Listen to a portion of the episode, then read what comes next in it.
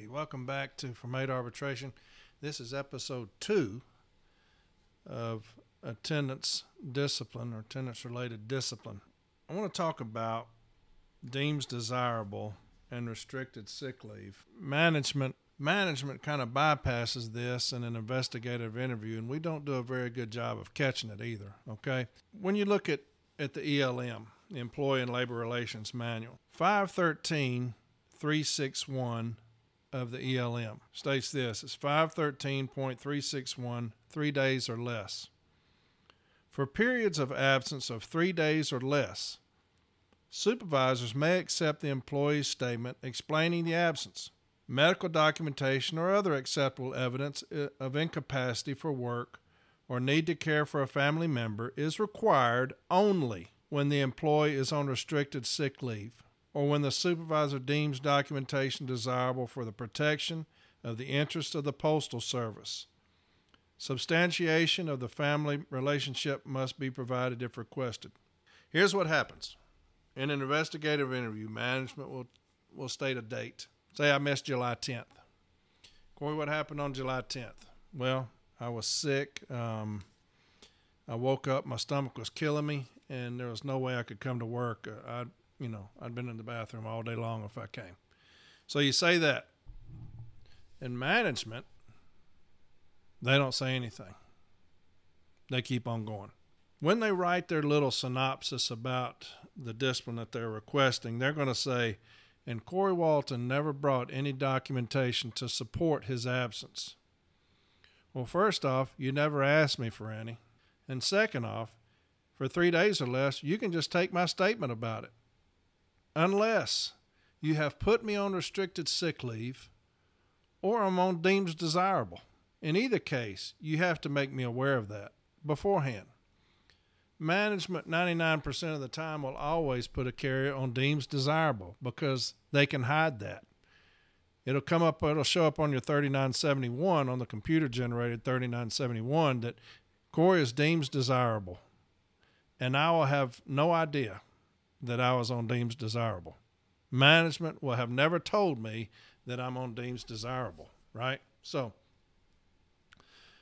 we got to pay attention to that on our discipline as it relates to attendance.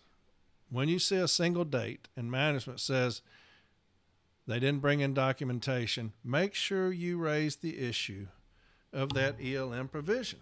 513.361. He's not required to bring in documentation. Management can take his word for it, unless he's on restricted sick leave, which he's not because he never told him about it, or unless he's on deems desirable, which he's not because management never told him about it. So that will cover those dates because in arbitration, if we don't say that, then management's going to sit there and talk about how we never brought in documentation. We were just off. We came back and all these things. So address that in the investigative interview. If the carrier is off a single date and management states what happened, and they tell them and they say in the investigative interview, did you bring in documentation for that date? And the carrier says no. Then you state, was the carrier on restricted sick leave? No, he wasn't. Well, was he on deems desirable? Not that I'm aware of. Then why did he need to bring in documentation for three days or less? Cover that in the investigative interview. Okay, uh, that's that's very simple and very easy, but man, we miss it a lot when you get that discipline, and it has those dates on there, and you see where they're talking about it. When labor has written up this discipline for management to hand to a carrier, they're going to state and and Corey Walton never brought any documentation to support his absences. Address that in your informal step A contentions that Corey was not required to bring in documentation in accordance with that ELM provision. That management has never told him he's on restricted sick leave, management has never told him on he's on deems desirable, and management never informed him that he needed documentation for his absence of one day. All right, we've got to start covering that in the investigative interview and in the post investigative interview when we're talking about the receiving of discipline. Okay? So go over every one of those dates, make sure that they're correct, make sure that they were asked about when you get the discipline. Make sure that those dates are asked about. When you request the information that management used to issue the discipline, they're going to give you a packet and they're going to have that investigative interview. Make sure that you compare that with yours because a lot of the times management's not going to write down accurately what the carrier said. We're going to write down those answers verbatim. We're going to answer, we're going to write down those answers as given. Management will not. They're going to be close, but they're not going to be the same. Uh, like I said in the earlier episode, just have your carrier answer truthfully about those things, and we should be okay, unless the carrier just, you know, he just he just ain't coming to work, and uh, then we're in trouble. But so get that uh, request for information, get that investigative interview, compare it to yours, make sure that it's accurate, make sure that the dates cited on that disciplinary notice are dates that he was asked about, and if they have one date or two dates and they're saying he didn't bring in documentation, make sure you cover that in your contentions that Corey Walton was not on restricted sick leave and not on deems desirable, and therefore he was not required to bring in documentation, and that management never asked him to bring in documentation. Because I hate to tell you this, but management can be untruthful at times. I know that hurts, but they can be untruthful at times, but we're not going to let them be. We're going to catch them on it. We're going to call them on it, and they'll answer to that when it goes to arbitration if it does, because they're going to sit in a chair that makes 99% of the people sweat. And they're going to be held accountable for the things that they say and do when they discipline our brothers and sisters. And we, we hold them accountable by our contentions, by finding the things that they're doing that are not right or dishonest. And uh, we're going to find them. So, a shorter episode than the last one. We're talking about deems desirable and restricted sick leave if carriers are out in just one occurrence and management state they need to be bringing documentation, hold management accountable for that.